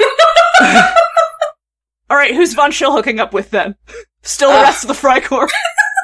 I mean, they're all right there. And Uh, and the Paladin Corps. Oh, right, and the Catalan oh, Corps. fucking Catalans, yeah. Just like, all right, you're all in my harem too, I guess. What what you just told me is that Von Schill bottoms for Yannick Waller because that is a top. Look at her. Look at our short king Yannick Waller. But only for her. Oh yeah, only for her. Oh yeah, sure, Yes, yeah, yeah. yeah, yes. he's very polite about it. It's like, oh, I guess, well, sure, why not? Uh, I do really appreciate. I'm going to be sincere for a second and not stupid. I do really appreciate uh, some of the more recent designs, like Yannick Waller, uh, like a lot of the title art. That one of the things that I think sets Malifaux apart visually from other games is that like you have butch women. a realization I kind of came to today, and I was like, oh, that's the thing that makes it different. There's butch women in this art. It's the art is n- not all just like Often wearing sensible shoes. Yes, Yes. sometimes wearing sensible shoes. Sh- I, I don't I don't just mean that. I mean like you have characters with short hair Yeah. and who are like wearing pants. And as much as I think the Sisters of Battle are cool, they're still sort of aggressively feminine in their design. hmm Like as a point of comparison, because I think people would be like, "Well, what about the Sisters of Battle?" And I'm like, they are like high femme in their like giant battle dresses. Which listen, battle dresses are cool as shit. Sure, yeah, but Not very practical. But uh, yeah, but not very practical. Well, that's kind of part of the fantasy. But compare like and also like the giant armor titties is Armor armor titties? little I. It took them two decades to put clothes on Repentia. Fuck you, Games Workshop. I'm sorry. fair enough, but like also that yeah, like we our cl- women have clothes on, but compare like a sister of battle who is a badass, but she's like high femme. She's got armored boots. She's got kind of battle heels on and a battle dress, and that's sort of Mhm. the the fantasy of femininity, at least through what was a man a male gaze. But I'm gonna claim it. That's a fantasy of femininity. Sure. Compare that to like Sam Thrace, Mhm. uh, Yannick Waller, Tony, Karis. Victoria? I love I, I love our third edition Taylor. Yeah. Like, yeah. uh, Yes. She has what I call the listen here, you little shit. look. like, I am so sick of seeing all the dudes on a weird place complaining that she's ugly now. It's She's yelling. she's an yelling. angry drunk. She's in the middle of battle. What the fuck do you want? Maybe for her to be sober, but you could That argue. might be asking a little much. That's that's too much. That's asking too much. That's if she were ever sober, I think she might die. Her body wouldn't be able to handle it. What is it like that Archer line? The collective hangover would kill her. Yeah, that she can't, she's a person who can't quit cold turkey. She's gonna have to wean off of that because the withdrawal would kill her. I want I want to I want to jump on your sincerity there and also go along the lines of also women that aren't like in their twenties. Yes. Yeah, Yeah, the, the fucking three, three, two and a half grandmas that are masters. two and a Huh? half. Bone Granny, Moth Granny, and Yeah, Maxine. Adventure Granny. I bet you're granny. Adventure Granny. Adventure Granny.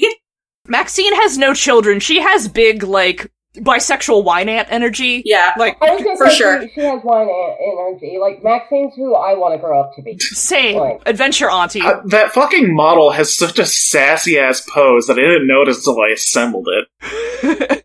Uh, Yetza also has a very sassy pose. Ooh, She's got her little skeletal hand on her hip sticking out, and I'm like, oh.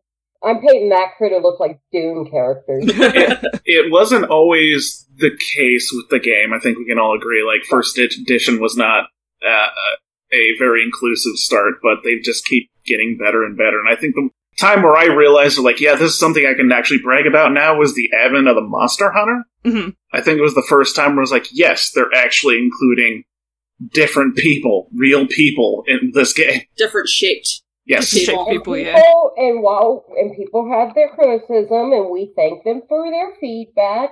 Ultimately, it's what the boss wants. Like, and and we love that model. Like there's so, like everyone has their favorite model. Uh, there are some that like everyone in the office like oohs and ahs about. Like we were practically giddy about misshapen. She's great. We were like they we were like, oh my god, she's so cute. this is what professionals do, y'all. Uh, but like the Monster Hunters were one where we were all like, we just love, and it's such a dynamic pose, and it's a confident pose, and I just love it so much. And I, the people who don't appreciate it, at least we have three out their skull. That's how I see it. Okay. yeah. Yeah. I mean, I appreciate the choice to to make the choice that both of us just were like super excited about, uh, because I feel like it's not a safe choice, and that speaks volumes to me as a consumer and a, a fan. No, and I agree 100%. I mean, I, I was a fan before. I, I started with Weird, uh, and I've been a fan ever since. And I love the fact that there's a community where we can get together and talk about making these characters kiss. That's a little bit, like- Whatever this bullshit is. Yeah. also thank you for like having me on in general because like this one this is so much fun uh and two like it, it's made me bring up all my old notes from all my lore nerd stuff that i did like, like what was his name oh we didn't talk about marlowe Oh marlowe We're, we're, we're getting there. We're Right. getting there. Sorry. Yeah. So the next question is uh, which one of our ships is going to be put to the test here? Uh, we're talking about our ships, correct? Yes. Yes. Okay. I think I'm kind of good, actually. going in, I think Molly and Kirai might start having some issues. yeah, I could see that that getting a little rocky. Yeah, what with how Kirai is kind of even more insane and violent now. She sprinted off the deep end. Yeah, Yeah. yeah. Also, her dead boyfriend's soul is in Jackdaw, so. Oh, That's rough, buddy.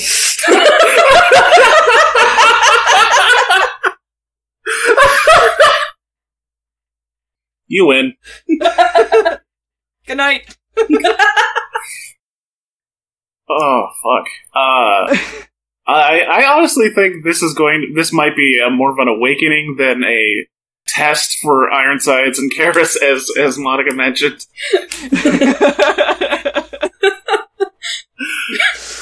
Oh dear. Oh my. uh, on the, the, the, the Victorias and Taylor subject, uh, it was it was the end of second edition that stressed out their relationship because Vic went crazy, uh, ran off into the Badlands to pick a fight she lost, lost the thing that like made her super scary, and then had to come home with her tail between her legs and like fight with her doppelganger about it until she found herself. And Vic two is the two of them getting like getting back into sync, working together, returning to having one brain, two brains, but one brain cell. And they have to share. i'm gonna make a comparison yeah, that uh, will probably say a lot about me okay, It's like when Garnet split. yeah, Ah, yeah. yeah. Yeah. They, they just have to get back in sync again. Yeah, they had to get back together. She had to make up with herself in a very literal metaphorical journey. Most people just have to go through this in their own head. They don't have another person to f- another self to fight it out with. Oh shit, is that my disappointed stare? God, that's horrible. Oh God! wow, I've never seen me make that face before. uh, and so, because you know they're to get back together, they're they're thriving. They're they found their stride. They're going back to the treasure hunting thing. They're going back to sharing a brain cell. The sex has never been better.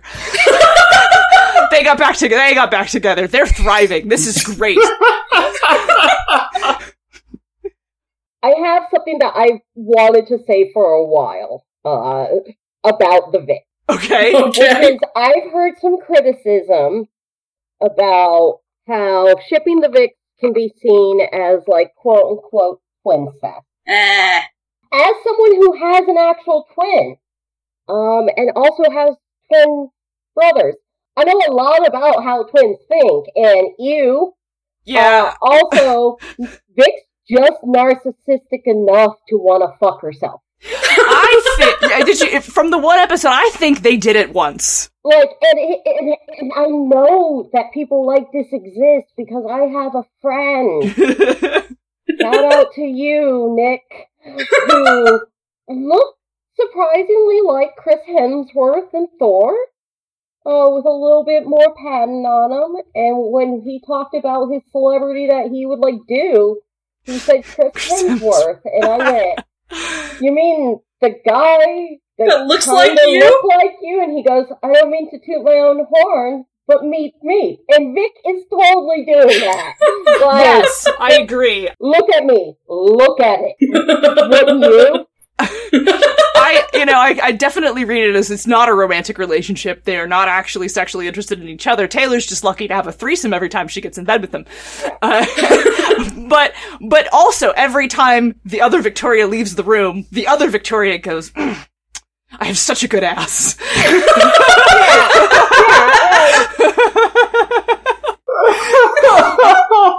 we look great in those jeans. Right? Yeah. Yeah. yep. For sure. Yeah.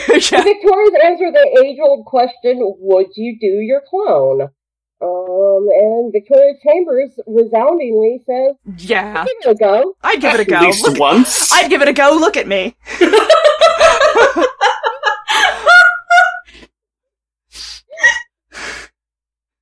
She's definitely a person who would be like, look at me. Yeah, for sure. By the way, my ship stands the test. Uh, the Malifaux Burns test, in my opinion. oh, theirs does? Yeah. Jensen and Zoraida are super close to just being like, let's go to a shack in the woods and just ignore everyone. There's a year for that. There's a yurt for that. Ugh. Didn't I share that Tumblr post or whatever that was like, do you want to come over and have Hex? And it's like, did you mean sex? And I said, no, I meant Hex. Are you going to be a witch with me or not? Or something like that. And I was like, oh, that's Jensen and Zoraida. it is. It absolutely is.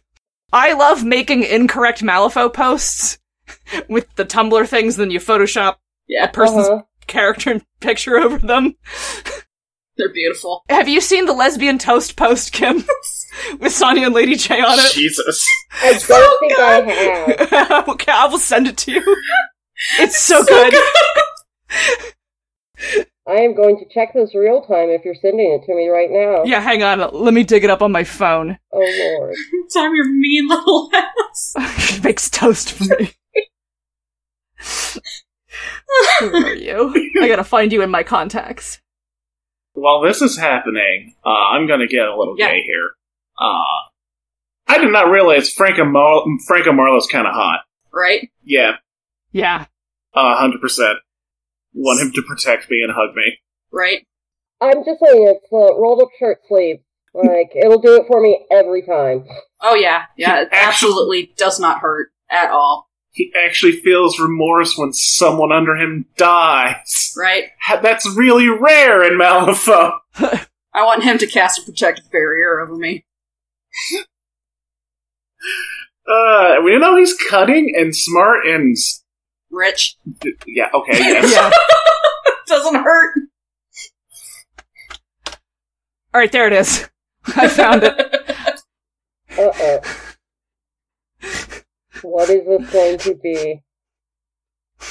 I don't say that. Hot would imply it's been in the toaster for more than 15 seconds. Your Your lightly lightly warmed warmed bread, bread is done. Ah, fuck. Okay, we'll figure out some way to get this to the listeners so they can actually look at it. They just need to join our Discord. Yeah, Yeah. it's there, but I can also post it to the group chat so Doug can download it. There you go. Yay!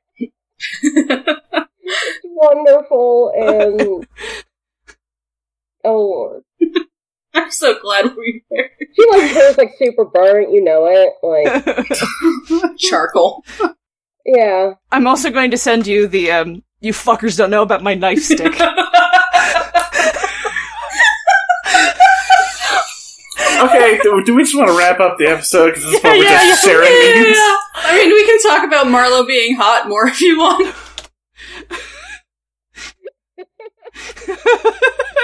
Yeah, I think we've gone off the deep end. Yeah, okay. I Yeah, a little Yes. bit. Yeah, slightly. Whew. But this has been a blast. Uh thanks for letting me talk about, you know, how I feel that Von Schill has a harem. yeah. This is the Absolutely, right it's place great. for it. And yeah, th- like, again, thanks so much for having me. Well, we were really happy to have you. Yeah. So, yeah, we've been going for almost two hours now. Goodness. Well, there will be a lot of material. Yeah, we talked a lot. Time is meaningless and flies when you're having fun. Exactly. Absolutely. am Ion, let's Well. get down here. ha ha ha. Joke. Well, everyone, thanks for being on. Uh, thanks, Monica. Thanks, Kimberly. Thanks so much, y'all. Yeah. This was Anytime. So much fun. Thanks. Talk to you guys later. Yeah. Bye. Have a good night. Bye.